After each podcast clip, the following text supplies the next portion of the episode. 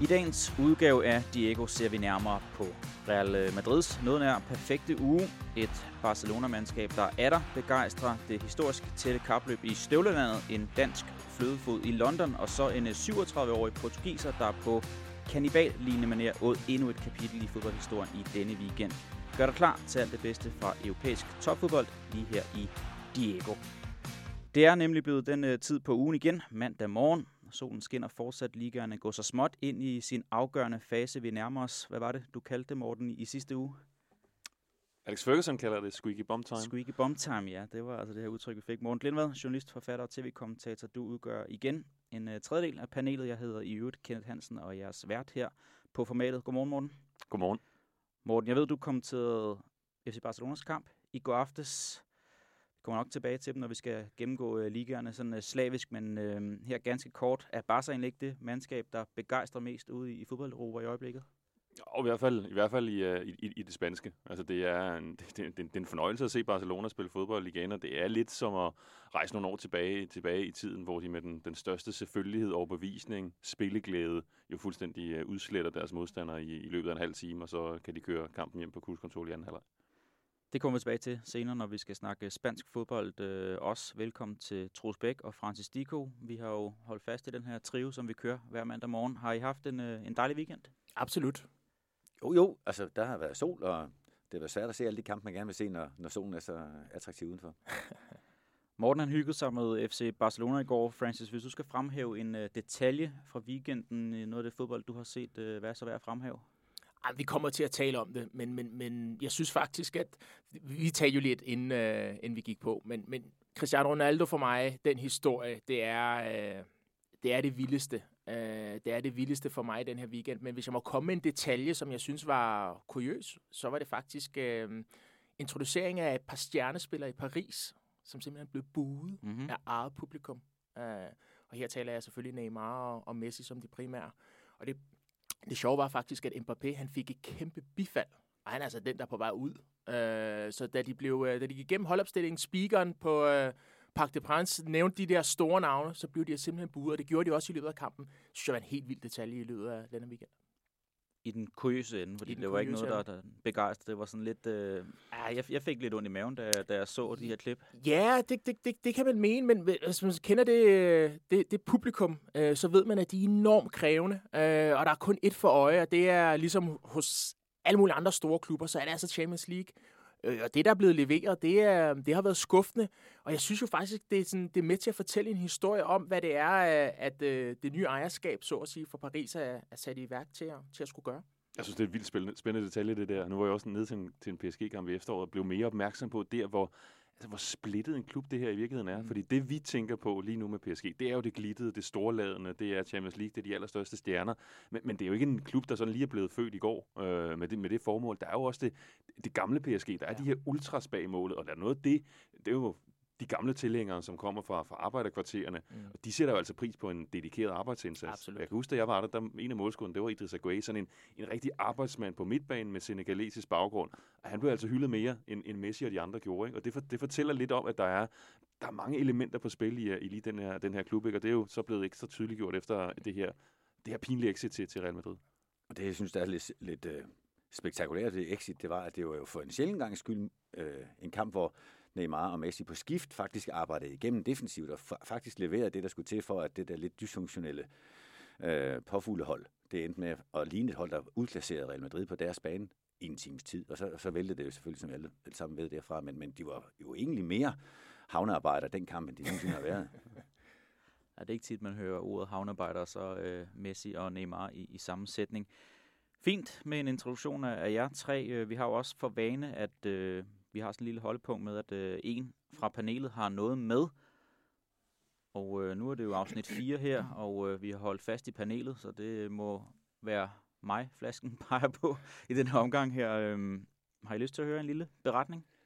Bestemt. Altså, jeg har jo ikke, øh, har ikke en, en, en landsholdstrøje for min øh, debut liggende, eller en øh, DM-guldmedalje, jeg ikke kan finde. Men øh, jeg er faldet over noget, som der har været lidt sigende for min vej ind i, øh, i branchen her. Vi er i foråret 16, og øh, til et opgør mellem Valencia og Espanyol. Jeg har jeg nåede ikke at printe den ud sådan i fysisk form, men øh, jeg har holdopstillingen foran mig her.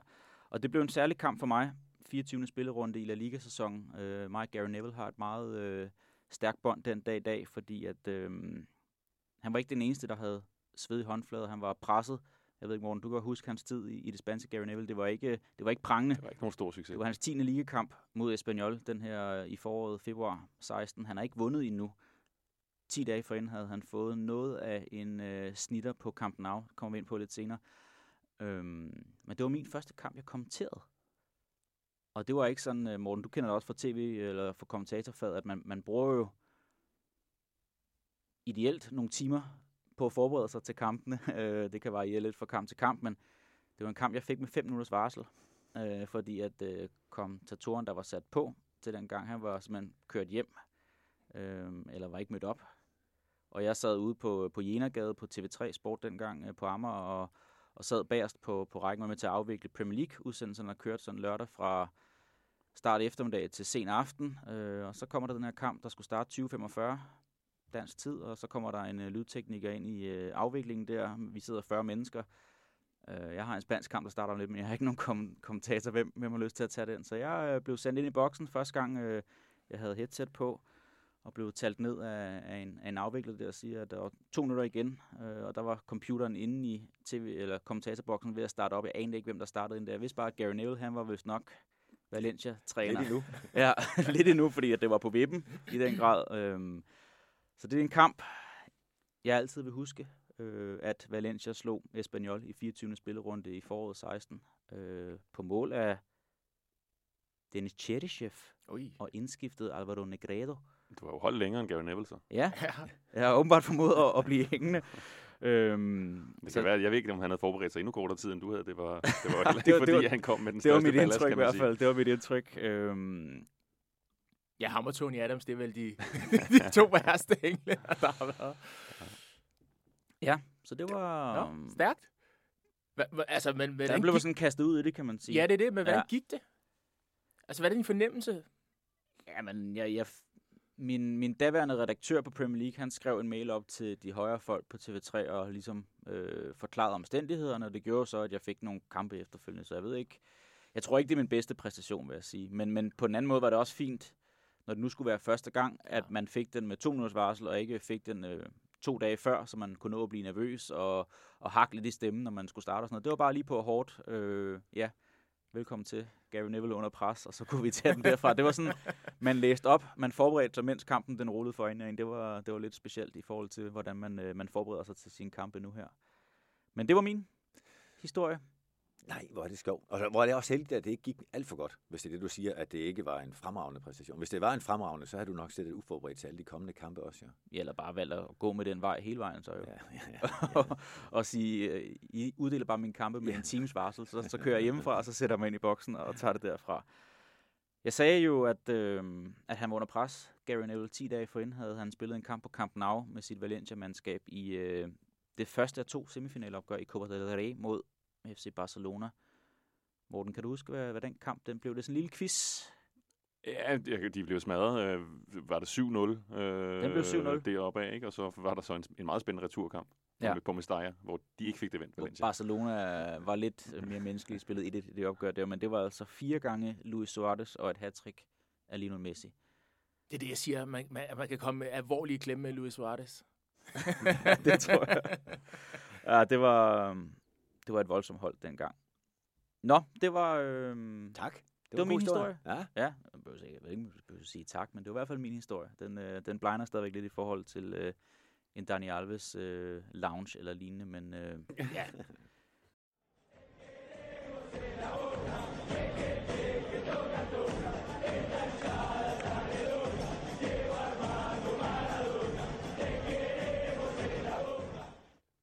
Skal vi hoppe til øh, weekendens overskrifter for de øh, større ligaer, som vi også har for vane, Morten? Øh, lad os starte i spanske. Hvad tog du med dig fra 28. spillerunde?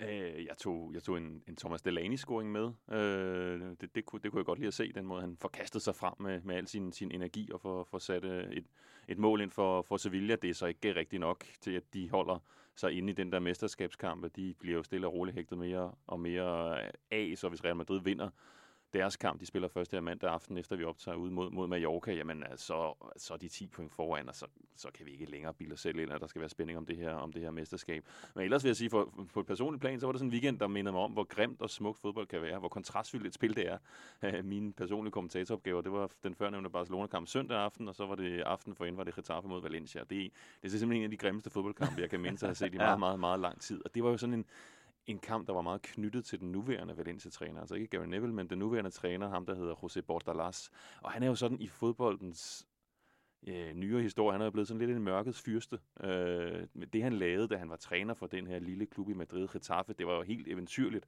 Han fik dem op i den bedste række, han fik dem næsten ud i Champions League. De sluttede i top 8 tre år i træk. Det var fuldstændig vanvittigt, at den her lille klub kunne gøre det så godt. Og det gjorde han med en spillestil, som fik mange til at rynke på næsen af ham, for at sige det, for at sige det mildt. Altså mange i Spanien, de kunne simpelthen ikke holde ud og se det der Getafe-hold have succes. Det de gjorde, det var, at de øh, undlod at have bolden, hvis de kunne komme afsted med det. De begik så mange frispark, som, øh, som var muligt. Det var sæson efter sæson, var det det hold i ligaen, der fik allerflest gule kort.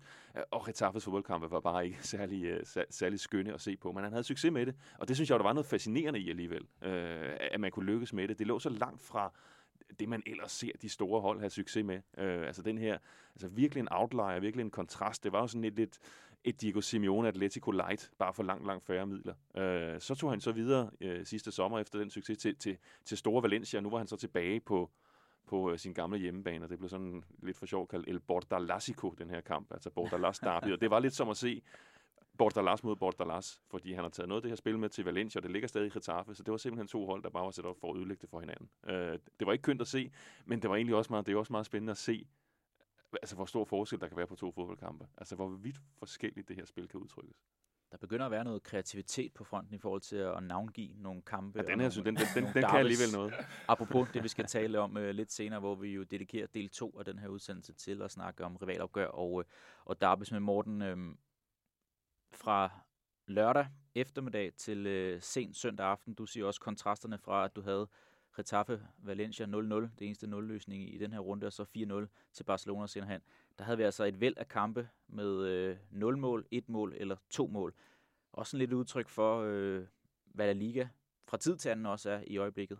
Ja, for det har også været historien i de, i de senere år i den spanske liga. Hvis man, hvis man sidder derhjemme og tænker om spansk fodbold, det er jo noget med det, det der tiki-taka og en masse lækre tekniske detaljer og offensiv fodbold ud over stepperne, så er det meget mere nuanceret. Der er mange hold, der har en helt anden tilgang. Altså lidt, måske lidt inspireret af Diego Simeones Atletico, det er sådan siddet lidt ned gennem rækkerne. Getafe og Bordalas, det er et eksempel, men der er mange andre, som er meget fokuseret på at organisere sig godt, stå kompakt i kæderne, spiller ret direkte indlæg, fysisk osv. osv.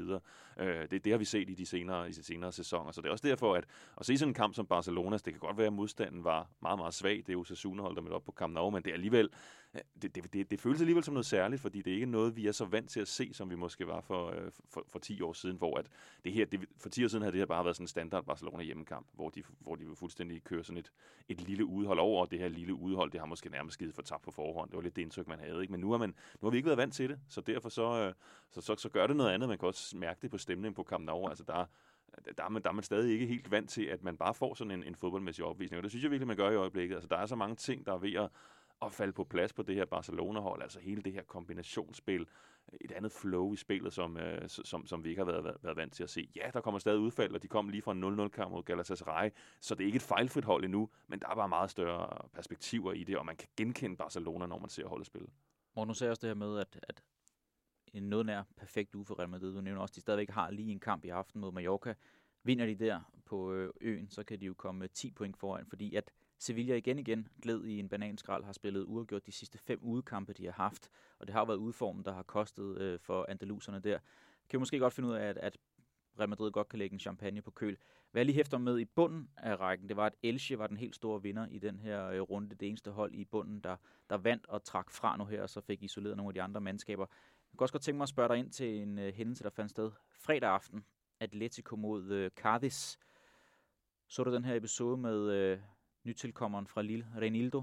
Jeg så faktisk kun lige kort. Ja. Øh, men ja, for det var det her kort, der blev, hvor der blev ændret lidt på. Ja, men altså, jeg sad og kommenterede den kamp fredag aften, og øh, da man så den, øh, jeg ved ikke, vi kan også tage nogle andre med, om, om, om I har set sekvensen, men det er Atleticos nye mand i forsvaret, der kommer i en tofodstakling flyvende hen over græsset, bliver korrekt, synes jeg jo, at, dommeren præsenteret for et rødt kort, og så går, bruger man 4,5 minut på, var på at gennemse den, og jo flere billeder jeg ser i slow, og de her stillbilleder, der bliver frosset og alt muligt, altså, jeg var slet ikke i tvivl, og så tager man kæben, fordi at var omstødende. Jeg kan ikke mindes at have set en øh, lignende episode, hvor at et klokkeklart rødt kort bliver omstødt, og så tager man Diego Simeone og står klap bagefter af det, at, altså, at hvor var det dog godt, at fodbolden vandt. Øh, jeg havde en virkelig mærkelig svag i munden øh, fredag aften.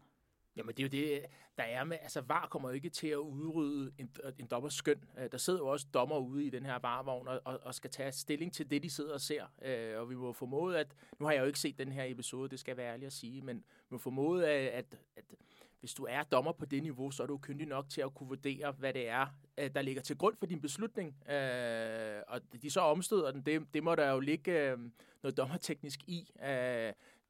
Det jeg prøver at sige, det er, at man skal bare huske på, hvad er der til at selvfølgelig for at gøre det mere i, i situationen retfærdigt, men det er stadig dommers skøn i, i sidste ende. Og nogle gange skal de jo også lige mindes om deres egne regler. Altså ja, nu er det jo ikke noget med dansk fodbold at gøre, men dem er, der så øh, Midtjylland og FC København i går, hvor, hvor dommeren jo bliver ramt ret af. Bolden bliver til en stor chance og scoring, og så godkender mål, øh, dommeren selv målet. Mm. Altså, nogle gange så har man jo lige brug for at blive mindet om de allermest besvændige, besvændige undtagelser. Kan det lade sig gøre, ja. ikke? Og jeg, jeg kender ikke situationen ned fra, øh, fra Atletico-kampen der, men, men måske er der nogen, der har kommet i tanke om at slå op i en regelbog og, og sige på en paragraf, der har en sjældent anvendt. Jeg ved det ikke. Ja, når, altså, ja, okay. Når jeg, når jeg har set den, altså, jeg kan nærmest blive sådan lidt oprørt igen nu her, for jeg synes virkelig, det var...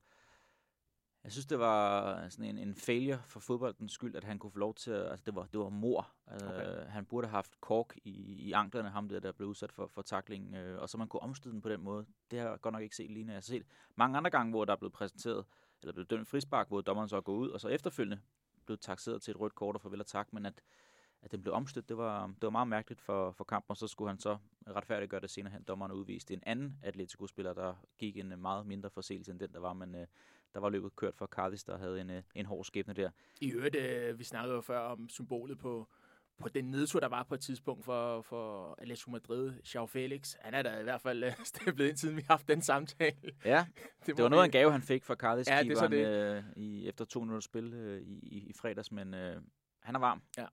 Og fedt at se. Morten, øh, var det det fra, fra Spanien? Ja, det var det. Det var det. Øhm, så, ellers så er det jo nedtælling til Classico, Det, det er jo der, vi er nu. Øh, det er den, den kamp, som øh, som er på alles læber. Og det er jo, selvom Barcelona er i fremgang, så skal man stadig være ret fantasifuld, hvis man øh, skal forestille sig, at, at det er en kamp, der handler om, det handler om mesterskabet. Men derfor synes jeg alligevel, den har noget. Øh, fordi den, for mig sige, det er mere en kamp, der peger ind i fremtiden, ind i næste sæson, end den, den har så stor betydning for, for resten af den her. Og du skal der ned og øh, kommentere opgøret for TV2, skal vi nok også tale om lidt senere, hvor vi altså dedikerer øh, afdeling 2 til øh, rival og øh, derbis. Francis, Tyskland, Bundesligaen øh, igen. Ja, stort set for alle ligaer. Jeg synes, der sker en masse, men øh, hvad, hvad er fremhæve derfra? Ja, jeg synes, der sker rigtig meget. Vi var inde på øh, sidste uge, at Jesper Lindstrøm scorede det her fantastiske mål på et ikonisk stadion i, i Berlin øh, mod Hertha Berlin. Øh, han laver jo en assist igen i går. Øh, han, er, han, er, han er dygtig for tiden. Men det, jeg gerne vil ind på, det er, at øh, Hertha Berlin nu for anden gang i den her sæson har smidt en træner på porten.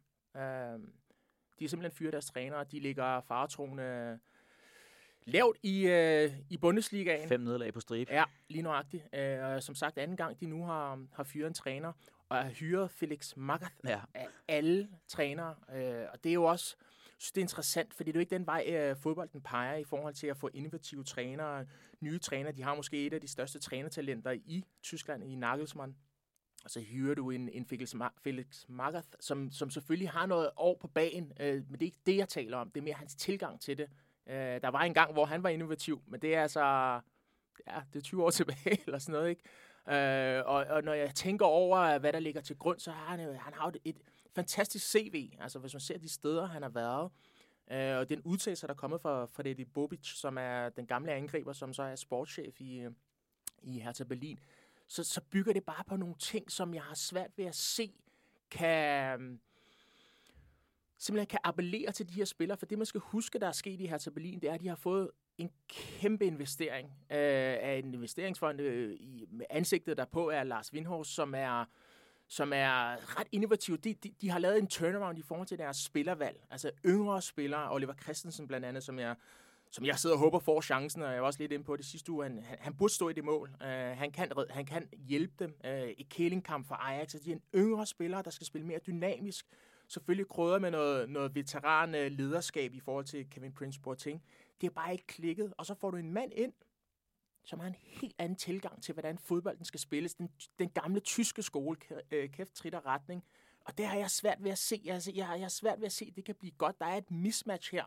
Men omvendt, så er det bare en kæmpe klub, og de er nødt til at redde sig. Så det er en altså desperate tider i, i en kæmpe klub, som, øh, som en væk har investeret. Altså Lars Windhorst har jo smidt over 350 millioner euro ind i, i sin investering, og de har bare ikke rykket sig. Og det er altså, det er altså siden 2019, øh, øh, hvor de havde Klinsmann. Der er sket rigtig meget, men det er bare ikke gået fremad. Man kan sige, Felix Markert, når selv William Kvist finder det lidt for pragmatisk, så uh, burde der ikke... Ja, jeg ved ikke, historien går, kan jo også gå, gå, sådan, gå sådan lidt ring, så jeg ved ikke, om det der kan virke ekstremt gammeldags, som det virkelig er ved at være innovativt. Ja. Fordi det, nu det er det nye, ja. at gøre det på den Vi er nok ved at nå dertil, at Felix Markets tanker, de kan blive uh, innovative ja. igen. Market, han blev født old school. Ja, det kan man sige. altså, fra det første øjeblik, han satte en spillerkreds... Husker I historien ned fra, jeg tror det var Stuttgart, Uh, han er jo blevet mester jo. Ja, ja, mindst, mindst med Bayern, men også med Stuttgart, ikke sandt? Jeg tror endda, han har trænet Bobic. Ja, han har haft Bobic netop. Ja, og, og det er jo interessant, fordi han går ikke for at være en særlig charmerende træner. Og, og så når en tidligere spiller vælger at ansætte ham, så kan det jo måske alligevel forklare, at der er mere dybde, end vi ser med det, med det blotte øje. Men husk den der historie efter et nederlag, jeg tror, det var i Stuttgart, hvor, hvor spillerne kommer til træning, og så stiller han dem op i en rundkreds og siger, okay, stå stille. Og det gjorde de så, og så stod de sådan i 45 minutter. Og så sagde han, ja, det var første halvleg fra i går. Noget i den stil, altså så, så stille havde I stået på banen. Ja, ja, okay. ja det, det er ret vildt. Altså, så det er klart den største historie for mig, ja. øh, i, i denne, fordi det er lidt en stor klub i de rute. Altså, det er, de, de skal finde tilbage til, til noget, som... Øh, eller til, de i hvert fald finde frem til nogle visioner, som de selv har lagt frem. Øh, og det, der, der, er de altså der er de ret langt fra i øjeblikket. Men ellers så, så er det jo klart, at øh, Bayern München smider point igen. Øh, og selvfølgelig et svært sted, vi skal huske på. Hoffenheim, som har brugt Lars med, fra de, eller med i de sidste 20 minutter, har en, en kæmpe mulighed for at lægge en assist. De er bare dygtige i øjeblikket, Hoffenheim, til at gøre, gøre det onde ved, ved de store klubber, der spiller med om Champions League-pladserne.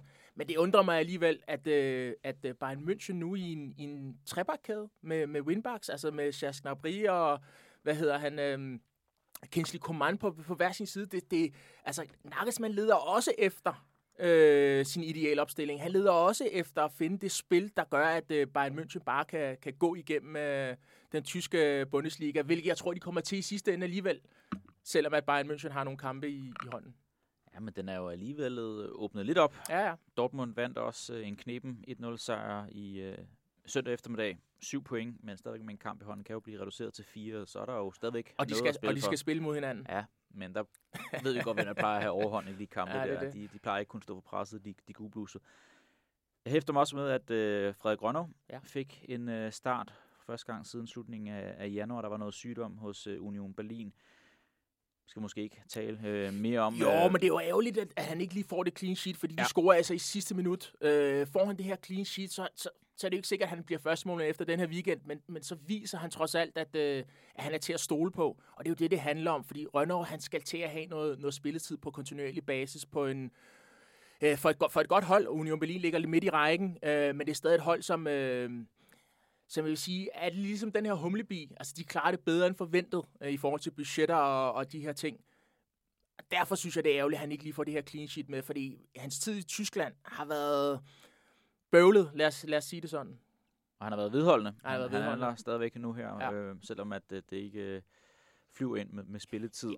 En ting, jeg ikke har lyst til at tale forfærdeligt ja, meget om. Jeg ved, hvor du vil hen. Florian Wirtz. Ja, jeg ved, hvor du vil hen. Øh, og have, altså 18-årig komet, og så øh, jeg ved ikke engang, hvad meldingen er på nu, men det er, det er en, for lang øh, tid. Det er korsbånd. Ja. Det er korsbånd, og det er jo lidt, øh, fordi han er på rigtig mange måder, der er jo, vi, vi, vi, vi har jo ikke helt øh, taget hul på den, men, men den her, det her Leverkusen Akademi, som, som laver rigtig mange dygtige spillere, øh, har været, som er i gang med virkelig at cementere. Jeg ved godt, han har afgjort en Champions League-final, så det er ikke sådan, at folk ikke kender ham, men øh, de sidste ja, 4-5 runder i Premier League, der har han jo lavet mål Wirtz er den næste øh, i den række, øh, og, og skal være ansigtet på tysk fodbold, øh, angrebsfodbold. Og nu er han altså ude med en, øh, med en korsbåndsskade. Det er, det er hammerende ærgerligt, også fordi Leverkusen gør det godt den her sæson. Og han er, han er en komet, som, øh, som nu kommer til at, at tilbringe det næste års tid på, på sidelinjen. Øh, og det er, det er hårdt, også fordi vi ved, der er et VM her i, i november måned, og, og det når han ikke.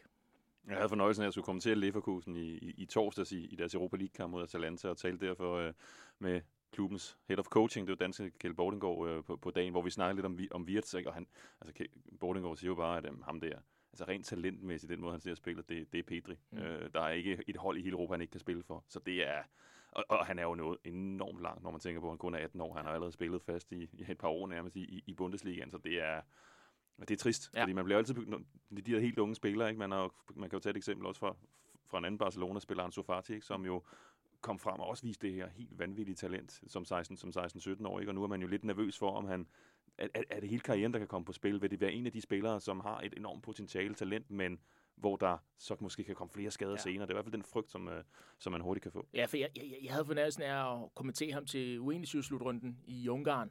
Og når du ser sådan en spiller live, jeg, de spiller jo også, Danmark spiller jo også mod Frankrig, Kammervinger for eksempel, den måde, de bevæger sig på, alle de ting, de har i spillet, så ung en alder, der er det bare ærgerligt, hvis det er, at det bliver hakkende, hvis de får de der store skader så tidligt.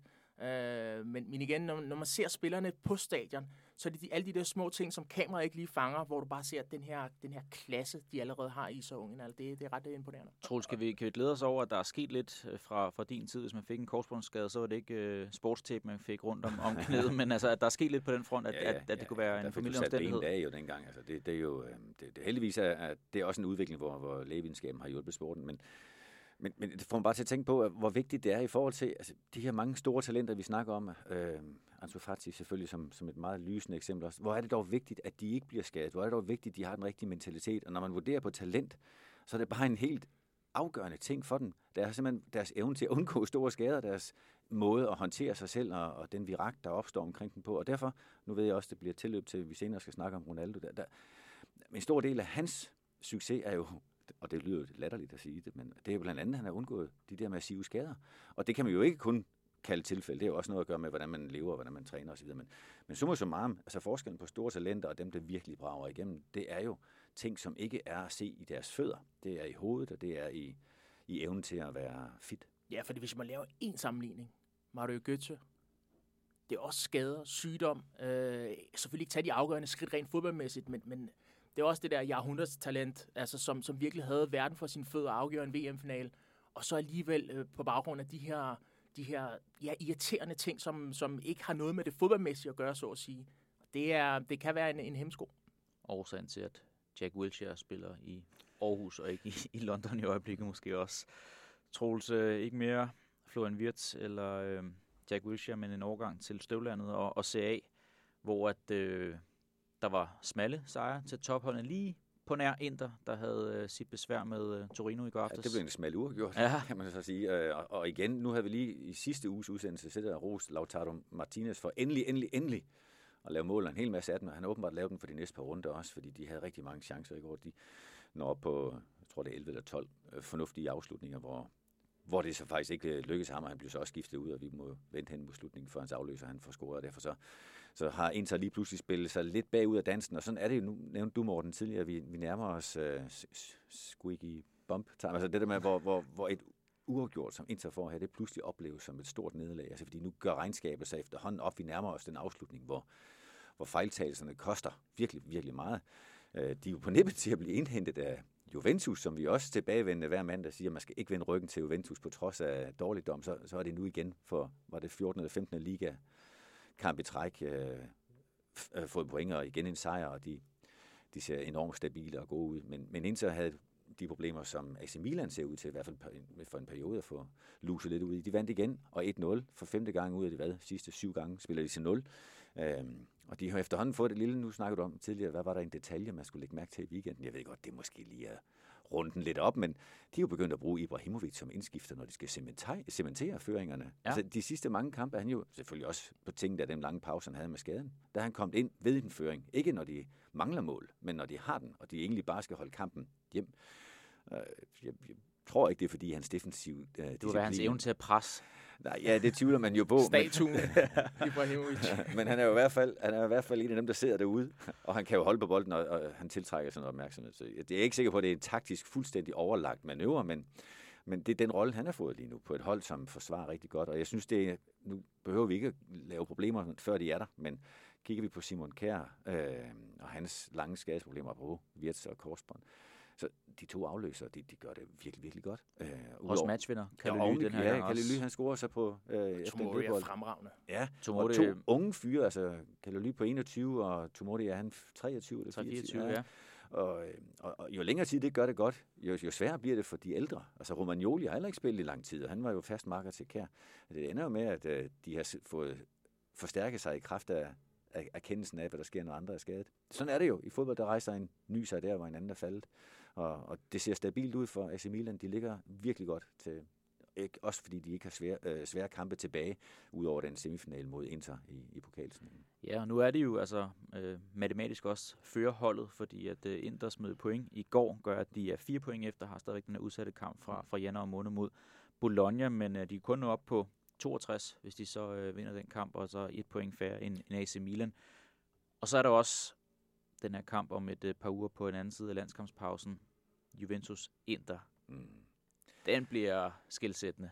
Ja, det gør den jo, altså, fordi de jo faktisk kan bytte plads, altså som tabellen er lige nu. Øh, så vidt jeg kan se, så kan de bytte plads, hvis Juventus kan vinde den kamp. Og, øh, og der, der er helt sikkert momentum i, i Torino, altså for den store klub i Torino. I øvrigt, vel at mærke. Nu har de jo lige Inter smidt point i Torino en gang. Det kan de jo passende gøre en gang til mod Juventus.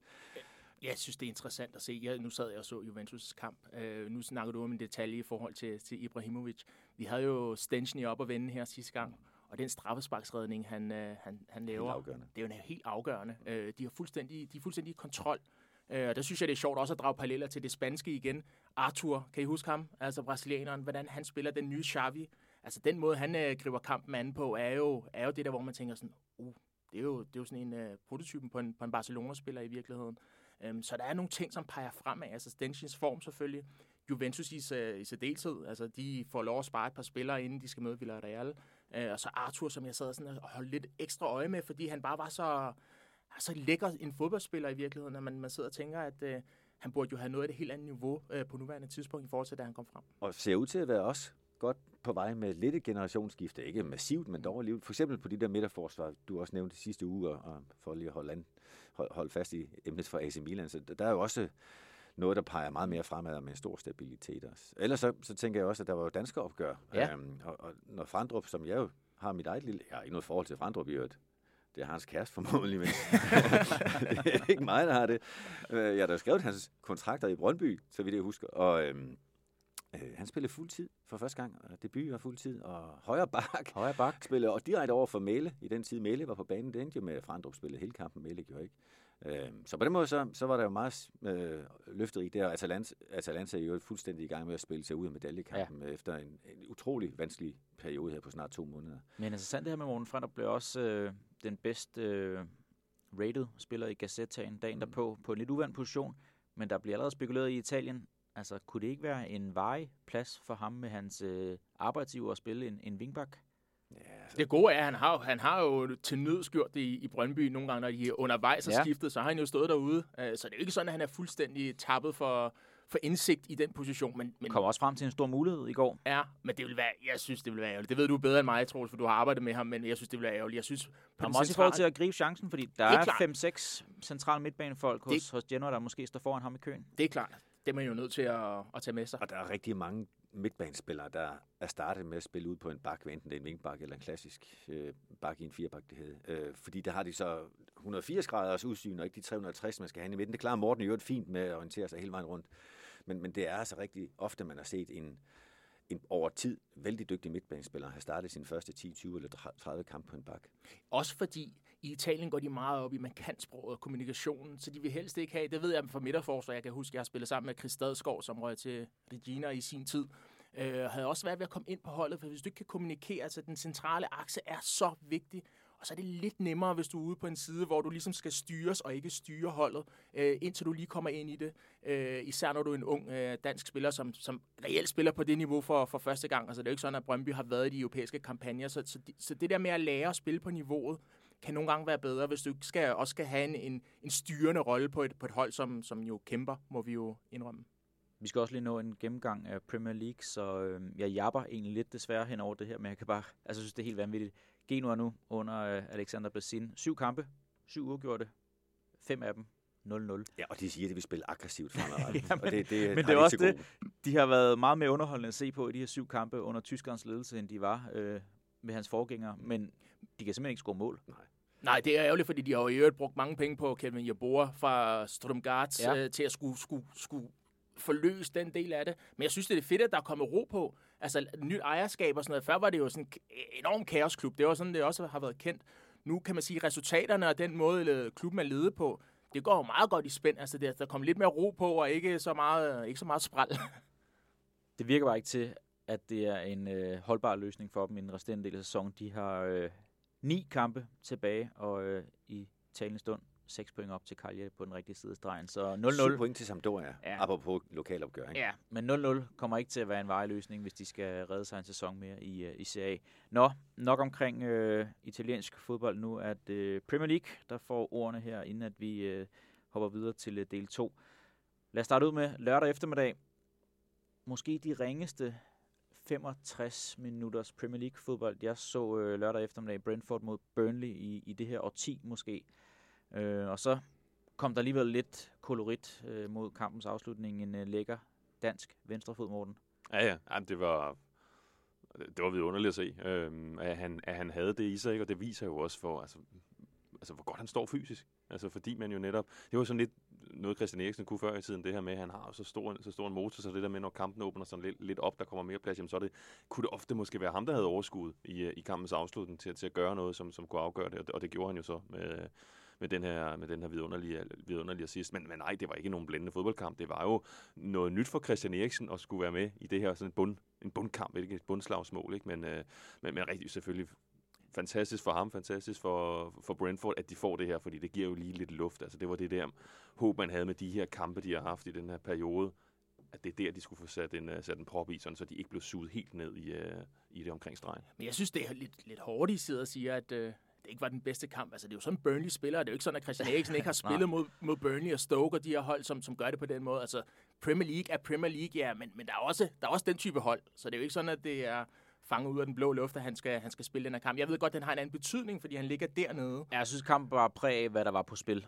Okay, jeg synes ikke, jeg kunne se Burnley spille på en anden måde, end de ville gøre mod alle mulige andre, hvis de Nej, men, men, nej, men jeg synes, der var noget nervøsitet i okay. den der kamp, ja. der var rigtig meget på spil. Men ja. øh, endte måske med, at det hold, der ville mest, også endte med at vinde kampen med, med, med 2-0. Jeg vil i hvert fald sige, der, der var kvalitet til forskel i det moment. Du kan jo se den, altså den retningsbestemte tæmning, han laver, eller øh, øh, man siger, offensiv træk, og så, og så slå med venstre ben. Placeringen af Ivan Tony er jo... Øh, det er jo mesterklasse jo i virkeligheden, og det er jo lige meget om det er for Manchester City. Altså hvis Kevin De Bruyne havde lavet det her, så har vi, så har vi jo sagt, det her det er verdensklasse. Det, det, det er også verdensklasse, det, det Christian Eriksen laver.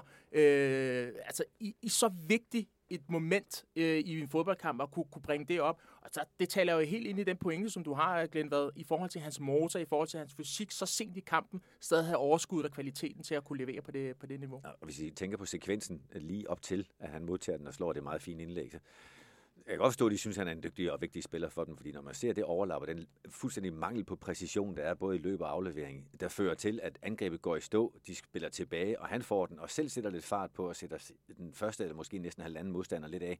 Ikke i en dribling, men bare løb forbi den. Og så få eksekveret det, som de andre lå og, og, og fjollede rundt i. Det var, det var befriende at se, også hvis man i øvrigt under både ham og alle de andre danskere derovre, det vil ondt. Også Mathias Jensen, som nu betaler prisen for, at Eriksen er kommet. Så får det jo mindre opmærksomhed. Han er jo også med i mål nummer to. Det var hans dybdebold, øh, som, som ja, kræver et straffespark, og så Tony selvfølgelig med et, med et sikkert spark. Så, så han er jo på alle måder, han er på alle måder klar til at, at få en opringning i morgen af Kasper Julemand, når der skal udtages dansk landshold. Men får han jo, altså han er jo, vi skal ikke bilde os ind, at han er på 100 procent, for der, er også, der er også fejl. Altså man Nej. ser jo også nogle farer, når man siger, ah, altså den bedste udgave Christian Eriksen, han har ikke smidt den der bold væk. Der, der havde den ligget lige i skoene på, på, på medspilleren, men han er, han er stadigvæk længere, end jeg ville have forestillet mig, han var øh, med så få kampe. Og så vil jeg også lige understrege, hvor vigtigt det er for, om Christian Eriksen spiller godt, at der faktisk er en spiller som Tony, eller Kane i, i, i Tottenham. Altså, hvis der ikke er nogen, der hele tiden bevæger sig i ryggen på modstanderen og gør sig klar til enten stikningen i dybden som til straffesparket eller indlægget, når man er klar, så, så kan han jo skyde den lige så meget rundt på banen, som han er vel, Christian. Så der, kommer der ikke noget ved det. Vi har fået lidt øh, kaffe ind og, og varme os på. Nogen, der også skulle øh, have noget at varme sig på efter oplevelsen sidste uge, det var øh, Manchester United, der lige skulle genrejse sig efter en øh, losing mod City. Og en, der rejste sig, han var fraværende i øh, kampen mod City, Cristiano Ronaldo, men han øh, meldte sig tilbage igen. Hattrick på klubplan nummer 49 i karrieren. Det første kom i øh, 2008. Ved I egentlig, hvilket år han har lavet flest klub i? Nej, det ved jeg ikke. Det, det har nok været i Real Madrid-tid. Ja. Hvornår piker han i Real Madrid? Det gjorde han i mange år, kan man sige. ni af slagsen. på et år, på et kalenderår. 2013. 2011. Tæt på. Ni af slagsen. Ja. Det er jo helt forrygt. Han lavede altså alle tre mål, da Manchester United besejrede Tottenham med, øh, med 3-2. Og det har jo, altså han vil ikke lige stå i skyggen af Lewandowski og Benzema fra, fra midtugen også øh, vise, at han det kan være, Michael Richards synes, han er up there with, uh, with Harry Kane. Har, det var så vildt. har I set det ja, klip, ja, hvor altså, at... øh, Thierry, han er helt rystet. First tonight. Ja, der, der, der, fik han, der fik han kaffen galt i halsen, Ja. ja. en god Thierry i forhold til øh, sammenligninger med, med Benzema og, og Harry Kane. Jeg kunne godt tænke mig at vinde nogle af de her tal omkring øh, Cristiano Ronaldo. Det var altså mål nummer 805, 806, 807 i karrieren. Han gik forbi Josef Bikan. Morten, hvad var han for en øh, spiller?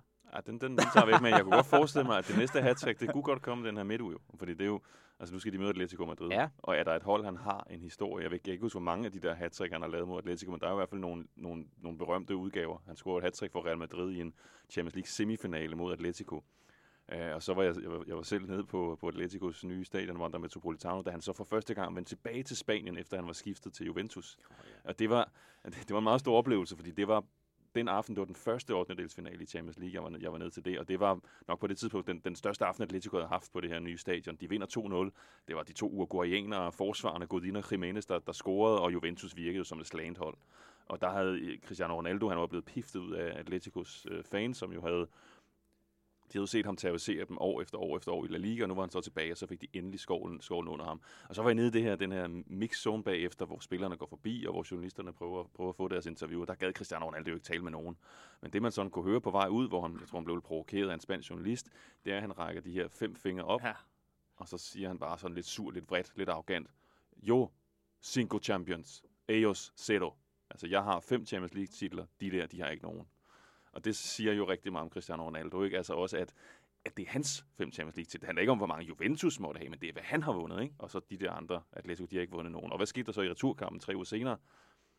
Han scorede hat-trick. Og det er også Efter den, de har tabt 2-0 i den første, så, så smadrer de Atletico 3-0 i returkampen, de går videre, ikke? Så han, der fik han Ja, der fik han det sidste Men- og øh, det er en kamp, der kommer til at fylde meget. øh, Men det var også den der, hvor han lavede den der jubelscene, øh, Simeone, efter de havde scoret de der to mål, hvor han ligesom, ja, ja samlejeagtig jubelscene, og hvor Cristiano så laver det her hat og så laver det samme. Øh, altså, der var, der var rigtig meget spil, også med, hvad, hvad der sker på, på, på lægterne. Jeg kan huske den her kamp lige, som det var i går. Altså, det var ret vildt.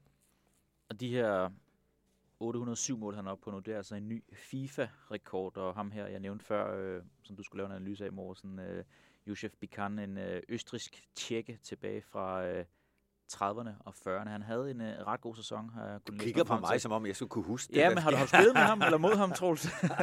Jeg gjorde, det, jeg gjorde det som fodboldspiller og træner er gode til det der med at svare på noget andet, end man bliver spurgt om. Og politikere Ja, ja, ja. også, gør det også meget godt. Bare, ja, okay. Mm. Der er en gennem politiker, der er Morten. Men han havde en, en, en sæson i Slavia Prag, hvor han lavede 76 mål. Bikan. Der er selvfølgelig også hjælp på, at han også kommer på den total. Men den gik øh, Cristiano Ronaldo forbi. Øhm, rykker det noget overhovedet ved øh, Uniteds muligheder for top 4? Fordi kigger man på, på de andre hold, så var der også sejre til dem. Øh, Arsenal, de, de, de tager den. Det, det er jeg overbevist om. Um, de er både gode gænger, de har forspringer, de har kamp til gode. Det kan jeg ikke forestille mig, at... Og nu sidder du og smiler glad derovre. Nej, det, det er stadigvæk lidt pessimistisk. Nå, men, jeg- nå, det tror jeg ikke. Jeg vil sige, at øh, selvom, selvom jeg egentlig, og det beklager jeg meget, men egentlig havde en anden oplevelse, så lod jeg mig belære af jer her sidste uge om, at jeg tror, det var dig, Morten, der fik sagt, at de jo faktisk har fået rigtig, rigtig mange sejre og point. Øh, med, med deres gode, glade tyske træner. Og, øh, men jeg vil også sige, som spilleudtryk, så er det stadigvæk lidt dysfunktionelt. Altså, hvis de skal spille højt pres, så har jeg det til gode at se stadigvæk. Hvis de skal spille sammenhængende, kompakt nogle steder, så har jeg ikke, jeg kan ikke se, hvad deres spillestil er, anden end de har gode spillere, der hver for sig har en chance for, som Ronaldo, at, at gøre en kæmpe forskel. Ja, det var ja, netop øh, den her statistik, som siger, at øh, Ranjik er, det, det er en træner, øh, som har fået flest point siden hans indkom, eller indtog i, i Premier League. Næst flest point, undskyld. Øh, og det fortæller alligevel lidt, øh, når Manchester United er den gænge, de nu er engang er i. Men jeg vil gerne lige holde lidt fast i Cristiano. Så det vi skal huske på, det er, at det er jo ikke bare det er jo ikke tomme kalorier. Altså de mål, han laver. Jeg så en statistik, hvor det var 407 mål. Der var et udlignende mål, eller et vindende mål, mm-hmm. eller et, hvor det, som tager føringen.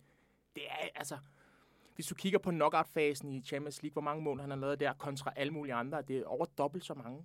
Øhm, så man skal huske på, det er jo ikke... Nogle gange så kan man kigge på nogle statistikker og tænke, ja, det er fint og sådan noget der, men, men det der med at være afgørende, det har fået en helt ny betydning i forhold til Cristiano Ronaldo. Altså det er... Hvis du kigger i Nordborg, så er det jo hans navn, der står der, øh, i forhold til at være en afgørende fodboldspiller. Øh, så er jeg jo enig i, at man, skal, man, man er nødt til at modificere den måde, man spiller på. Øh, men man er nødt til at forstå, hvad, hvad for en individ du har med at gøre, og så tilpasse sig. Jeg er godt klar over, at nogle gange så, så skal et hold være et hold. Men når du har sådan en spiller, en speciel spiller, øh, på et tidspunkt var Messi også i, i, i den kategori, men du kan bare ikke have to-tre spillere på samme hold, som, som, som får de friheder, der nogle gange er ved at være den her goalgetter. Men det er den United altså nødt til at det er de nødt til at tage med, fordi det er jo ikke sådan, at han spiller de næste fem år. Hvis du har et vindue, hvor du har sådan en type, så er du nødt til at modificere dit spil efter, efter typen. Men hvor er du så hen i forhold til, at man, man taler om, hvad skal næste skridt, måske det afsluttende kapitel for Ronaldo være? Skal det være MLS, som vi så Slatern gøre? Men jeg tænker bare, at han er om nogen en spiller, der lever af de store kampe. Er det, er det stort nok for ham at spille øh, for Må han overhovedet mod Charlotte? Nej, det, det, jo, han er ikke dømt for noget, jo. Så, så, så, så tror jeg... det er ikke, fordi han ikke er i USA. Nå, ja, jeg tror, de har frafald, jeg tror, den der dom er okay. frafaldet, men det er så hvad, det ved jeg ikke så meget om. Ej, for mig at se, så skal han ikke til, til MLS. Altså for mig, så skal han hjem til Sporting og vinde et mesterskab med dem. Og vil det øh, også være stort nok at spille mod Belenenses en øh, lørdag eftermiddag? Ja, hvis han er 8-39, så tror jeg måske, det vil være det. Øh, altså, der er jo også nogle forretningsting. Jeg, jeg, jeg, det kan også godt være, at de der forretningsting tager ham øh, på den anden side af sundet, skulle jeg sige. Øh, tager ham over... Malmø? ja, nej, altså tager ham til USA, eller tager ham til Asien, eller andet, hvis han skal tjene nogle penge øh, på grund af de, den der forretningsportefølje, han har. Men, men for mig at se, vil der være noget, noget fedt i at tage tilbage til, til Portugal. Og så, altså i Benfica siger man, der havde de... Øh, der havde de den sorte panter, skulle jeg til at sige, øh, Eusebio, og øh, Cristiano har ligesom været ansigtet på, på Sporting, fordi han er blevet den største. Så gå hjem, og så, så, så, så, så gør det store for dem. Øh, det kunne der være noget, noget nostalgi i. Nogen, jeg håber, der ikke gik øh, hjem, det var tilskuerne på Ellen Road, fordi øh, så har de fået sig en øh, slem skuffelse, hvis man har gået før tid. Jeg tænker, vi lige bliver nødt til at, at, at putte på ord på øh, den her vigtige, vigtige kamp, der var mellem Leeds og Norwich. Det var vel i går søndag, tror jeg det var. Norwich, der får en sen udligning, så tænker man, igen igen skulle det ikke lykkes for Leeds med øh, de her tre point, som de i den grad tørste efter, men så dukkede der en øh, 19-årig angriber op, og øh, ja, han blev vel legendestatus bare med den scoring der. Det var også vigtigt for Leeds at komme tilbage på sporet. Ja, også fordi øh, den første kamp under den nye træner, March mod Leicester, der spiller de faktisk rigtig, rigtig fint, øh, og har store chancer, og kan bare ikke få den prikket ind øh, bag øh, Kasper Schmeichel.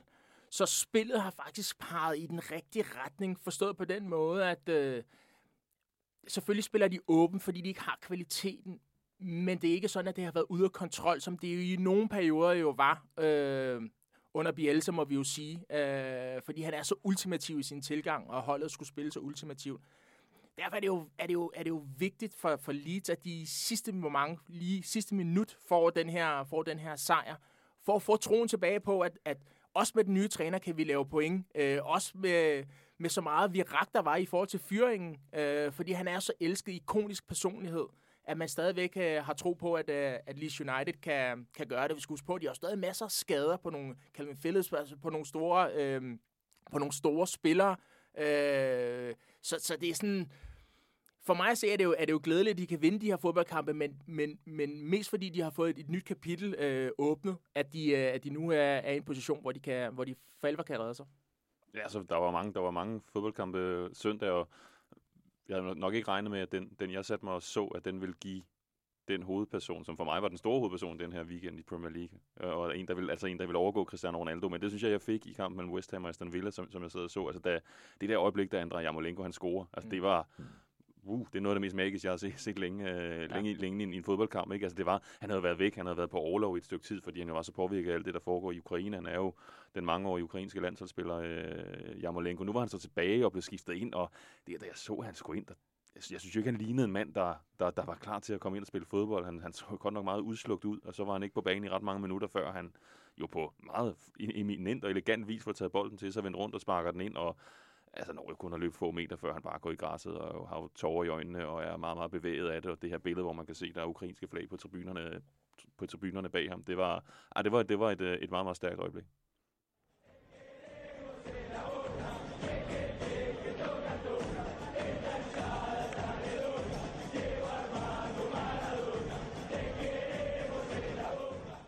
Og nu til øh, del 2 af det her afsnit af Diego, hvor vi øh, retter fokus mod øh, søndag. El Clasico, Morten, du skal ned og komme til opgøre, og derfor også øh, en anledning til at snakke om de her derbykampe og rivalopgør, mystikken, mystikken hedder det, ikke mystikken, men mystikken omkring det.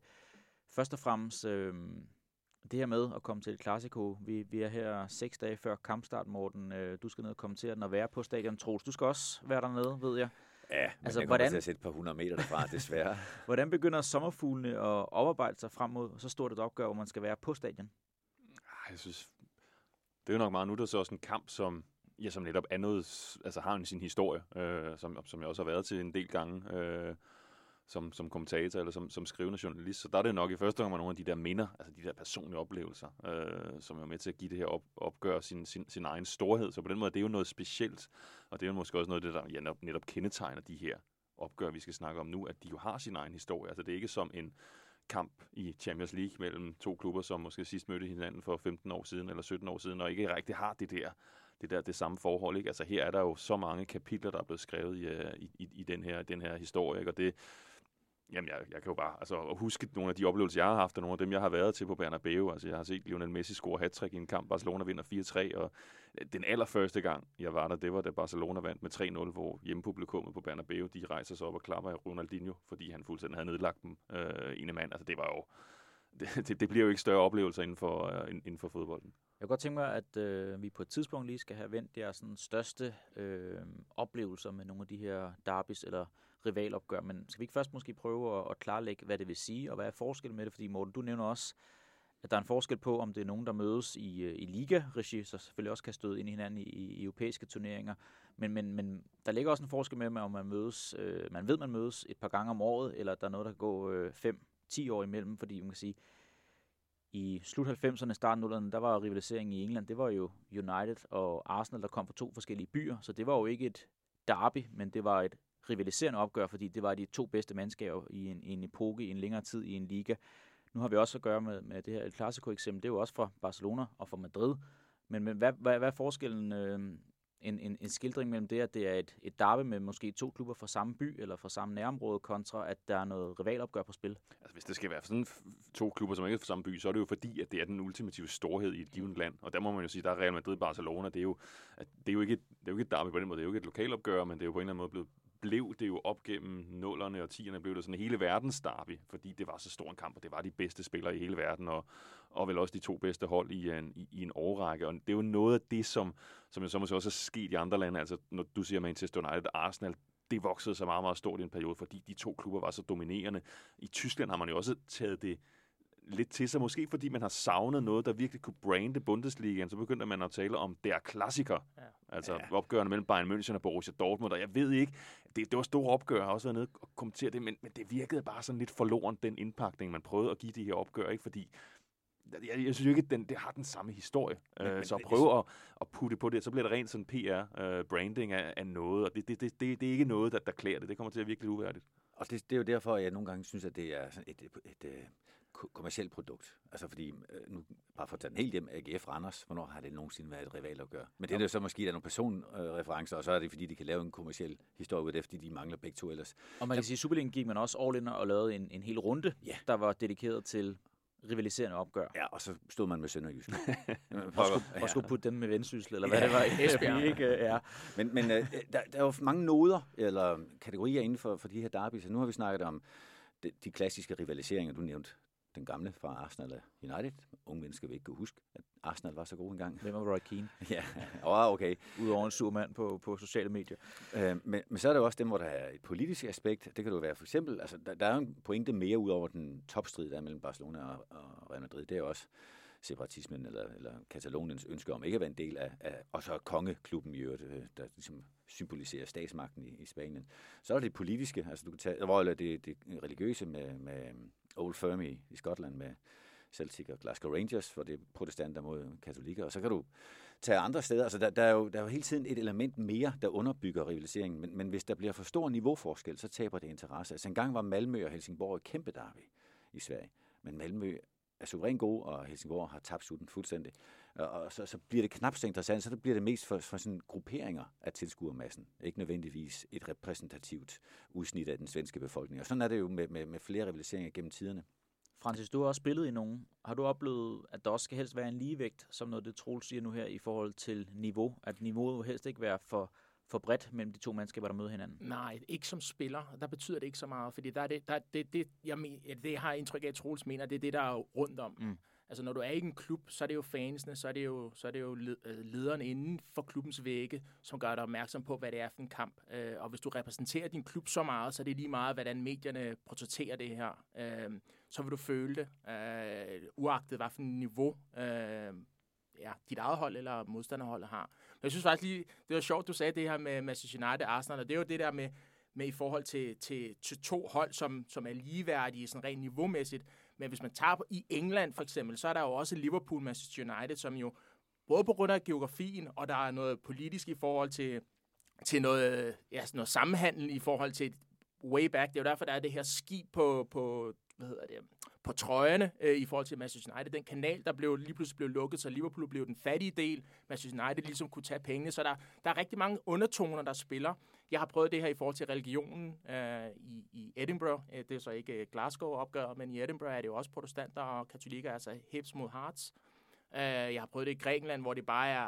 Øh, altså der er det et lokalopgør, altså PAOK mod Ardis øh, Saloniki. I Brygge er det The Friendly Derby, altså Cercle mod Klub Brygge hvor, de ligesom, hvor der er et klart forhold, hvem der er storebror, hvem der er lillebror. Øh, så, så til, til det kommer lidt an på Midtjylland, FC Midtjylland mod Viborg. Det blev også lidt pustet op, men der var nogle spillerhandler, der gjorde, at det, det synes man ikke, og ligesom tage patent på hele området, kaldte sig FC Midtjylland, synes Viborg var, var lidt for irriterende i forhold til det der traditionelle. Øhm, så der er forskellige ting, der gør, at, at det kan blive sparket op. Og i forhold til spillerens tilgang, i hvert fald mit eget, der handler det, hvor meget repræsenterer du den klub, hvor meget kan du identificere dig med det, som klubben står for. Og der har jeg en gang haft den her fornemmelse af, dem her vil jeg ikke tabe til. Og det var faktisk, og det var ikke noget med religion for mig at gøre, men det var i, i Edinburgh. Øh, det derby, der er mellem, øh, eller lokalopgør, der er mellem øh, Hibernian og Hearts. Der havde jeg en fornemmelse af, dem her, dem kunne jeg ikke lide. Men det er ret interessant. Jeg prøver lige at blive ved dig og, og, og din øh, fortid som spiller. Det Morten han siger det her med, at man, man råber noget op. Det er klassikere i Tyskland. Det bliver sådan lidt forlorent. Altså, i har vel også en opgave som spiller, der kan komme fra mange forskellige steder, og måske ikke være sat så godt ind i historikken omkring et derby. Altså, har man også forventninger til sig selv, at man sætter sig ind i det, for at kunne tabe ind i en historie, og den historiefortælling, der er omkring de her opgør? Ja, absolut. Altså, hvis jeg må lave i forhold til det, jeg sagde med niveauforskel, at jeg spiller for FC Utrecht, øh, det er en halv time fra, fra Amsterdam. Så, så det er et derby, når du møder Ajax. Jeg har faktisk set den kamp i Utrecht ja. med Ajax. Hvad, hvad, hvad synes de bryder sig ikke om den fra Amsterdam. Men der er så stor forskel. Altså, de, de, de... FC Utrecht er et subtophold. Mm-hmm. Ajax er, det er et mesterskabshold. Så der er forskel på, når du, når du, når du træder ind på, på krigstegnet. Så, så, så der føler du det jo, fordi at, øh, at fansene og klubben synes, at øh, der er den her historik. Men, men der, der kæmper du bare med noget andet, fordi du møder et hold, der er så meget bedre. Det, det, det er sjældent, det bliver rigtig tæt øh, fordi de er så meget bedre.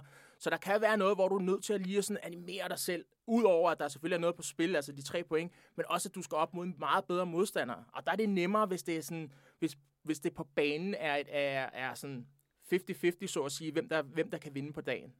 Har du oplevet nogle tidligere holdkammerater, uden at skulle nævne det ved navns nævelse, der ikke formåede og forstod at tabe ind i, hvad, hvad de her opgør betød for fansene og for klubben?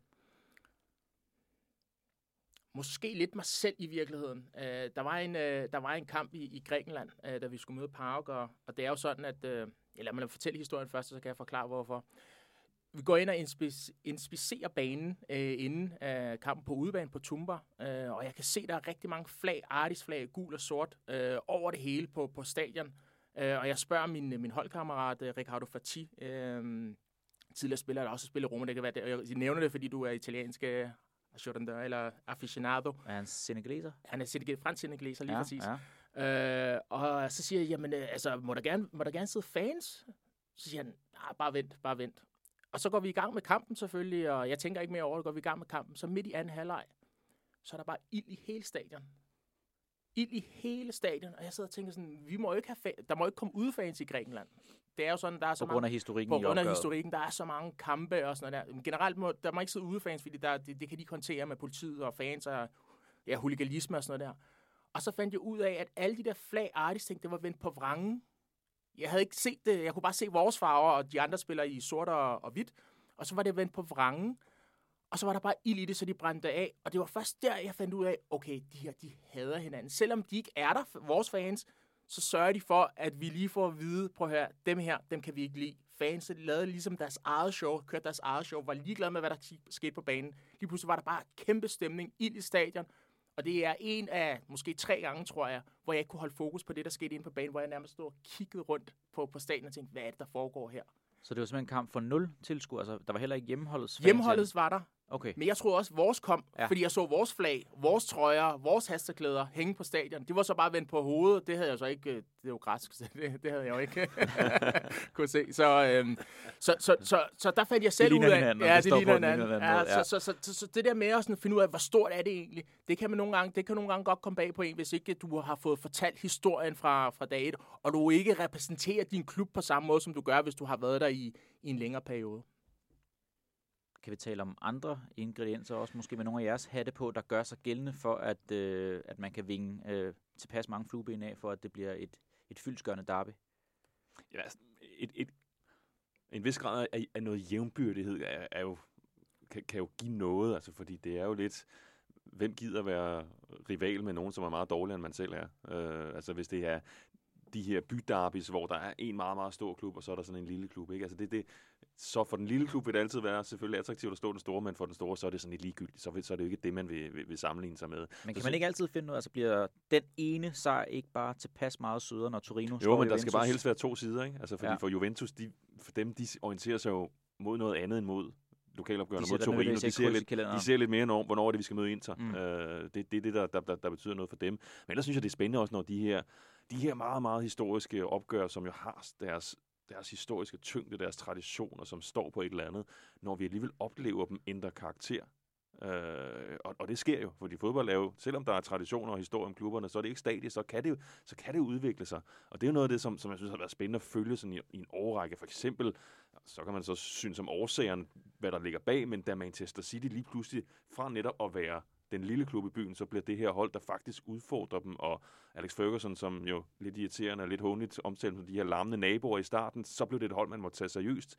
Atletico Madrids opstigen op gennem 2010'erne fra at være underhunden, som Real Madrid altid sat på plads, når de mødtes indbyrdes, og hvor det jo på et tidspunkt var sådan, at Real Madrids egne tilhængere havde sat et håndligt banner op, hvor de under et lokalopgør efterspurgte at der nu kunne komme en ordentlig modstander i byen, så de kunne få, så Madrid kunne få et ordentligt lokalt derby, og det må man så sige, de fik, så vandt de, øh, så vandt de mesterskabet et par år senere. Så den der, øh, når der er nogle ting, der forrykker sig i sådan en, øh, en, en hakkeorden, i sådan et, et, et derby, det, det synes jeg kan give nogle, nogle ret fascinerende forløb. Du kan tage Tottenhams opstigende i England, da de lige pludselig, undskyld Kenneth, men da de fra, der var den her årlige St. Tottenham Stay, som man kaldte det i, i Arsenal-øjne, den dag, hvor det matematisk var bekræftet, at Arsenal også i den her sæson ville slutte foran Tottenham, det var så, om det var i april eller, maj, eller marts, hvornår det December. kunne være. Den blev, altså så, den blev altså så lige pludselig aflyst, fordi at, øh, lige pludselig så var det altså ikke længere givet, at Arsenal ville slutte foran, øh, foran Tottenham. Men der er også noget med en dynamik, der, der kan gavne begge hold, når der er en tilpas god, øh, og ikke nødvendigvis helt jævnbyrdig, men dog inden for samme skive, øh, en, en rivalisering omkring det, fordi man kan jo se, altså der er jo forskel på, nu har jeg jo været til Derby i Torshavn, HB B36, det er virkelig en lokal klassiker, ikke også? Det er jo ikke en, der er virkelig for, altså, friendly derby i Brygge, det, det er også meget, meget venligt. Der er ikke nogen, der kaster med puder efter hinanden der. Øh, men det er med til at gøre, at de stadigvæk har en rivalisering om at skulle være de bedste. Ikke bare i byen, hvis man er bedst i Torshavn, og også bedst på færgen oftest. Men, men tag bare i Odense også. Altså et eksempel fra, fra min egen hjemmegård, øh, hjemme der, hvad det Annegård her, hvor, hvor um, nierne OB engang jo var en gigantisk kamp i dansk fodbold, og det er det ikke mere. Til gengæld så er der aldrig noget fynsk hold, hvad enten det har været nierne eller OB, der er blevet mestre, som er blevet mester i en sæson uden en anden odenseansk klub i ligaen. Altså, så den dynamik har der også nogle gange med at løfte niveauet, for begge hold skal stramme sig lidt an, ikke kun til de to opgør om året, men men i det hele taget. Så rivalisering har det også nogle gange med at være en løfteraket og, øh, og en dynamik. Ja, man kan godt blive lidt ensom, tænker jeg, som klub, hvis du ikke har. Altså det så kan der så være grund til, at man ikke lige har det i samme by, men at man ikke har et eller andet opgør, der lige meget, hvordan det ellers går, så betyder noget, noget særligt. Det er jo noget, som gerne skal være en, en del af en, en fodboldklubs identitet, at der er de her specielle opgør. Jamen det, og det er derfor, jeg prøver at tage lidt ind i, i at det ikke kan være ligegyldigt for spilleren, hvor øh, dine rivaler ligger hen i tabellen, eller i, ja, i øvrigt om de ligger i den næstbedste række. Hvis jeg sidder og tænker sådan, nu tænker jeg meget på hollandsk fodbold, altså Ajax mod Feyenoord. Øh, Feyenoord har haft det enormt svært. Hvis man husker i deres tidligere historik, så havde de en, en periode i omkring 18, tror jeg, hvor Nikolaj Jørgensen var med til at vinde mesterskabet. Øh, så Feyenoord har traditionelt i, de, i ny historie været et ikke lige så godt hold. Øh, men når de møder Ajax, øh, så er det også det her symbolik af, de er lidt rige, de er lidt fine, altså hvis der er også lidt, lidt racistiske undertoner, vil jeg sige, så meget sagt, men, men, men de fine, rige jøderne fra Amsterdam, øh, sammenholdt med, med, som de kalder det, kakalangerne fra Rotterdam, altså dem her, som, som kæmper sådan meget beton og alle de her ting. Og der er det lige meget, hvor de ligger i tabellen. Så, der, så kan man kalde det sådan lidt oppustet branding og sådan noget der, men der er godt nok knald på, øh, og der, der, der vil man ikke tabe, og det er lige meget, om, om Feyenoord ligger nummer 11, eller de ligger nummer, nummer 2. Øh, så, er det, så er det altså altså de lidt fine fra, og det er ikke hovedstaden, jeg ved godt, den ligger i Haag, altså regeringsbygningen, men, men den store by øh, fra Amsterdam, og det store klub fra Amsterdam, som man gerne vil have fat i. Lad os prøve at høre til allersidst og indkranste om, om det, der foregår om, om nogle dage i, øh, i Madrid på Bernabeu. Real Madrid mod FC Barcelona, som der var sådan, øh, det, der spirede den her samtale her. Fordi Morten, der har vi også set mange af de ting, I har nævnt nu her øh, for inden, og sige, at der har også været nogle år, hvor der ikke har været så stor bevågenhed omkring El Clasico, fordi at holdene ikke har været på den hylde, som vi har forbundet med tidligere. Ja, og det, var, det har været et kæmpe problem for dem, øh, og noget, som de jo for, for de har brug for hinanden. Altså, sådan er det jo også tit med de her, de her rivalopgør. Det er jo netop med til at give hinanden storhed. Altså, hvad vil Barcelona være uden Real Madrid og omvendt? Øh, så, vil de jo, så vil de jo savne noget. Øh, så det er også derfor, hvor at, at, at det for spansk fodbold som helhed, altså så, så, tror jeg, der er mange, der glæder sig over at se Barcelona øh, præstere igen, ikke? fordi Spanien øh, har brug for det her, det her ultimative opgør. De har brug for, at El Clasico, det skal være verdens største fodboldkamp. Øh, hvis ikke den er det, så har, så har Spanien et problem. Øh, så har La Liga et problem, når de skal sælge sig selv. Altså den, den, den værdi, som det har givet en hel liga, at de her, de her klubber har været så dominerende, og at alle i hele verden jo har, har orienteret sig mod de kampe, når Messi skulle møde Cristiano Ronaldo. Øh, fordi det er det, som, som har gjort et klassiko til noget særligt i det her år. Der er jo, altså, der er jo andre, altså, nu ved jeg nu vil du kredse ind der, ikke? Men, men jeg kan også kigge uden for Europa, det skal man, det skal man nogle gange lige, lige sørge for. Altså, jeg kunne godt tænke mig at komme til et Cairo derby en dag. Jeg ved ikke, ja. om det kommer til at ske mellem Al Ahly og Samalek. Jeg har ja. set Samalek spille Champions League i Rwanda på, på et tidspunkt. Jeg vil gerne se mod, mod Al Ahly. Og så har jeg selv været til det, der for mig sådan, den, det, den vildeste oplevelse, jeg har haft. Det var den argentinske Super Classico. Uh, for den havde, den, den havde det hele. For den havde også, det var, det, var, det var også den ultimative sportslige kamp i Sydamerika. De skulle mødes i, det var i Copa Libertadores-finalen, altså Sydamerikas øh, pendant til Champions League. Det var første gang nogensinde, de skulle, de skulle spille mod hinanden der over to opgør i 2018, og jeg var, var så rejst ned til returkampen, og det var, det, det var større end, end, end Buenos Aires kunne holde til. Og den endte jo også med, at den ikke blev spillet, fordi at det, kunne de ikke, det kunne de ikke håndtere. Den blev, og der blev kastet, øh, kastet, kastet skyts mod Boca Juniors' bus, og det var endte jo med at blive en kæmpe stor skandale. Men det har altså været dernede og mærke den den intensitet. Altså det er, det er sådan, det er den mest intense fodboldby, jeg nogensinde har, har været i. Altså den, den, den betydning, og det føles, det, det kammede nærmest over, så det kom til at føles lidt usundt. Altså, hvor, hvor man synes, at det er jo, normalt, at vi der godt kan lide fodbold, synes jo, det er fedt, at der er de her rivaliseringer, men her, det var, det var næsten for meget, og det var næsten forudsigeligt, at det måtte ende galt. Fordi var det ikke det, der rykkede til, til Madrid? Madrid, jo, det er med at spille. Jo, jeg var der, og jeg prøvede to gange at tage, der, tage, tage der ud, for det første blev den jo så, efter vi havde siddet, siddet der i timevis øh, på stadion om lørdagen, så måtte de så det sidste erkende, den skal nok ikke spilles der, når de der Boca-spillere ligger derinde med, med glasskår i øjnene og er ved at blive... Det var et rent lacerat, og det var meget kaotisk at komme væk fra stadion. Så fik man så at vide, at den blev spillet dagen efter, hvor så tog det ud igen, og det tog et par timer at komme igennem de her 3, 4, 6 ringe af politiafspærringer for at komme i nærheden af stadion, for så at vide, for at vide at kampen den er så aflyst igen. Den blev heller ikke spillet i dag, og så fandt man så ud af nogle dage senere, at den skulle, skulle spilles to uger senere og måtte flyttes til et helt andet kontinent, fordi det, det var der ikke rigtig nogen, der kunne håndtere dernede. Buenos Aires kunne ikke håndtere det. Det kunne de det, det var også, også fint, morgen, du lige holder mig op på, at øh, jeg lovede jo, at I skulle komme med en, en lille beretning, hvad det største oplevelse har været. Jeg kunne godt lige tænke mig lige at blive ved Real Madrid og Barcelona, så skal vi tage den øh, personlige beretning som afslutning på den her udsendelse. Men jeg kan heller ikke lade være med at tænke, Morten, vi har snakket om FC Barcelonas krise, altså at, at den er så kort, som den er lige nu her, fordi at, at de klubber på en eller anden måde har brug for hinanden. Er det ikke også med til at gøre, at de ikke rører i en sump, som man måske har oplevet United har været i, for eksempel nu siden Alex Ferguson stoppede, at, at de her klubber, hvor de er så afhængige af hinanden på grund af den her rivalisering, gør, at de kommer hurtigere over vand igen? Jo, det er et godt spørgsmål. Jeg synes også, det er også det overraskende, hvor langt de trods alt er kommet Barcelona i den, bare den tid, man har haft Xavi som træner, hvis man skal tage det derfra. Altså, det er lidt mere end fire måneder. Altså, jeg havde ikke troet, at de, at de så hurtigt ville kunne, kunne spille så godt, som de rent faktisk gør i, gør i øjeblikket. Ikke? Men der har de bare haft den her øh, jeg ser det næsten som held, at de har, at de har haft så store talenter i egne rækker, som har været, har været flyvefærdige. Altså, at man har kunne løfte Pedri og, og, og Gavi op og give dem et meget stort ansvar, det, ansvar meget, øh, meget, meget tidligt. Altså, så er det, at altså lige nu, jeg, jeg vil ikke blive overrasket, hvis Barcelona vinder mesterskabet næste sæson. Øh, det, det, det synes jeg det egentlig, der er meget, der, der, er meget, der tyder på, at det, det vil komme til at ske. Ikke? Og det altså for, for et halvt år siden, så var det nemlig, som du siger, så kunne man godt frygte, bliver det et nyt Manchester United, som står foran et nyt Milan, som står over for sådan et år 10 måske, hvor man kommer til at have store problemer. Jeg de har, bare, også haft, de har i øvrigt også haft enorm dygtighed, vil jeg sige, men også lidt held på transfermarkedet. Mm-hmm. Altså, mhm. de har fattet penge, og så har de alligevel været ude og bruge nogen. Og de har ramt plet på alle sammen jo. Altså Ferran Torres, på Traoré, på Aubameyang.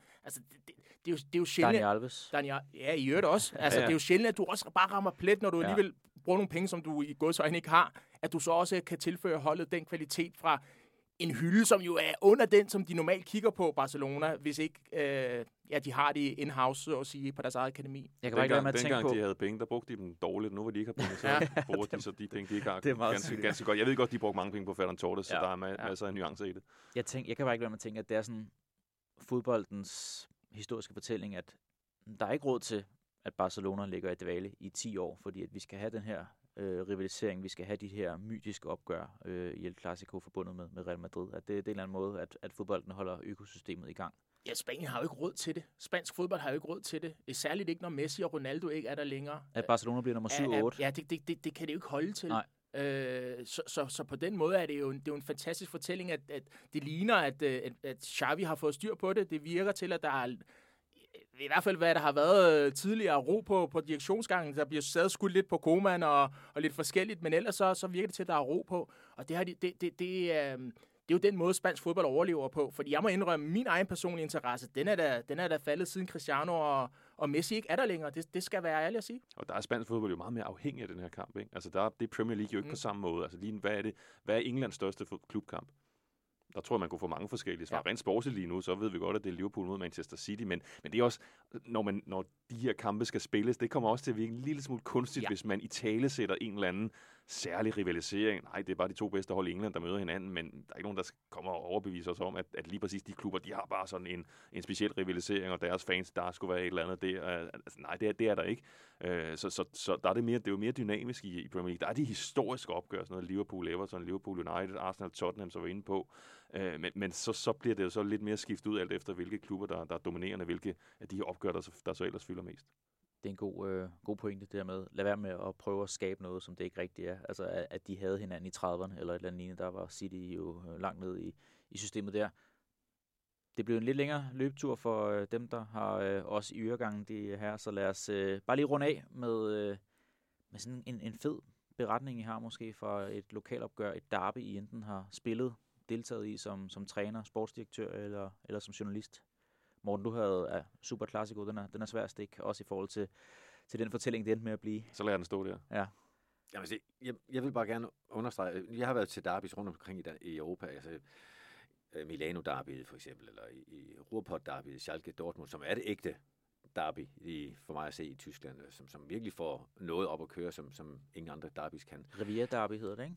Jo. Ja, jo ja. ikke på ja. Revier, ja. Og, øh, og så vil jeg så sige, at øh, der er ikke noget, nogen grund til, at vi i Danmark øh, skammer os. Altså, jeg vil sige, the new firm, altså FC København og Brøndby, det er absolut på internationalt niveau, øh, med undtagelse af Super Classico, tænker jeg. Så, så, så har Virakken, øh, altså den performance publikum leverer, øh, begge klubbers publikum leverer øh, i absolut højeste europaklasse, så vi behøver ikke rejse så langt for at få den store oplevelse. Også en god omstændighed, når andre end os danskere omtaler det som, at det er et, et opgør, der har internationalt mm. snit. Mm.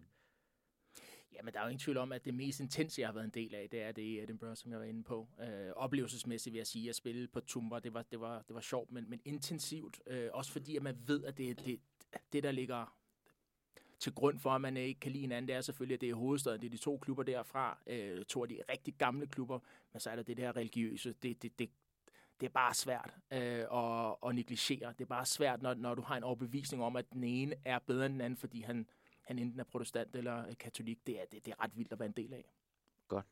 Jeg havde lovet mig selv, øh, efter jeg flyttede til København for 10 år siden, at jeg skulle til et Mose-derby hvert år. Det er AB mod Brøndshøj, men nu spiller det ikke i samme række. Men jeg så, at de her øh, i, øh, i vintermåneden havde arrangeret en træningskamp. Den kommer jeg så ikke ud til, det skal være lidt enormt. Men jeg håber, de trækker hinanden i pokalen, så jeg kan komme til et Mose-derby her i 2022. Vi er nået til vejs ende den her udsendelse. Jeg har lidt sidste spørgsmål. Øh, Kasper Juhlmann, vi var inde på det, apropos øh, Jesper Lindstrøm, Christian Eriksen. Han udtager sin landsholdstrup i morgen i forhold til de to kampe, vi har mod øh, Holland og Serbien her i, øh, i slutningen af marts måned. Får vi en, en kanin, og i så fald, øh, hvem bliver kaninen, han trækker op af, af hatten? Det er jo altid det, hvis, vi kan for, hvis man kan forudse kaniner, er det så kaniner? Nej, det er sådan, det er blevet. Men, Men nyheder, nyheder kunne, jeg, kunne jeg godt se. Altså det, jeg, også fordi der er gået ret lang tid siden sidst, og der er jo nogle spillere ude med skader. Så... Ja, jeg, jeg kigger helt sikkert på målmandsposten. Dan Iversen, øh, Hermansen, hvis ikke det, det danske 21-landshold skulle spille en rigtig vigtig kamp mod, øh, mod Belgien, så havde jeg faktisk øh, Hermansen med. Han er han fremragende for Brøndby. Men ellers så Daniel Iversen kunne jeg godt tænke mig at se. Også fordi, når jeg kigger på... Jeg ved godt, det er jo ikke nogen, der kommer til at gøre en forskel, fordi Kasper Michael står jo alligevel. Men det er jo sjovt at se nogle nye ansigter, fordi de har en lang træningslejr med Bager, og øh, de målmænd, som har været med før, nu taler vi om Rønnerov, øh, Løssel, øh, Jesper Hansen, de er jo ikke i topform. Så er der Kasper Nielsen i, i Belgien, ikke, som jo gør det godt. Jeg skal ikke øh, påstå, at jeg sidder og ser alle hans, øh, kamp, hans kampe, men, men, men det, men det niveau, han, han leverer på på, på tophold i, i Belgien, så, så kunne det da godt være, være interessant. Enig, og, og det giver meget mening også med Daniel Liversen, eller en anden målmand, øh, fordi, fordi øh, hvis vi kigger tre år frem, det er ikke sikkert, at Kasper Schmeichel han står om tre år, så, så de andre målmænd jo også øh, lige omkring de 50 hver især. så, så jeg kunne godt forestille mig, at man bruger den her lidt blødere samling til at kigge rundt om hjørnet. Det har ikke været fedt at være dansk målmand de sidste 40 år, ikke at have efternavnet Smeichel. De har, de har siddet på, på mange af de landskampe, vi har Jeg tror også, at Kasper har en søn, der hedder Max eller noget. Ikke? Han kommer snart. ja, så Kasper skal spille til han er 52, og Max klar til at spille. Godt, lad det være ordene for øh, den her udsendelse, altså afsnit 4 i Diego Morten og øh, Troels. Vi sender jer afsted til Spanien i den kommende uge, og regner også med, Morten, at fange dig på et eller andet tidspunkt øh, i, øh, i udsendelsen på mandag om en uges tid. Det er altså om øh, syv dage, at vi er tilbage i æderen igen. Mit navn det er Kenneth Hansen. Jeg håber, vi høres ved i øh, næste uge. Ciao.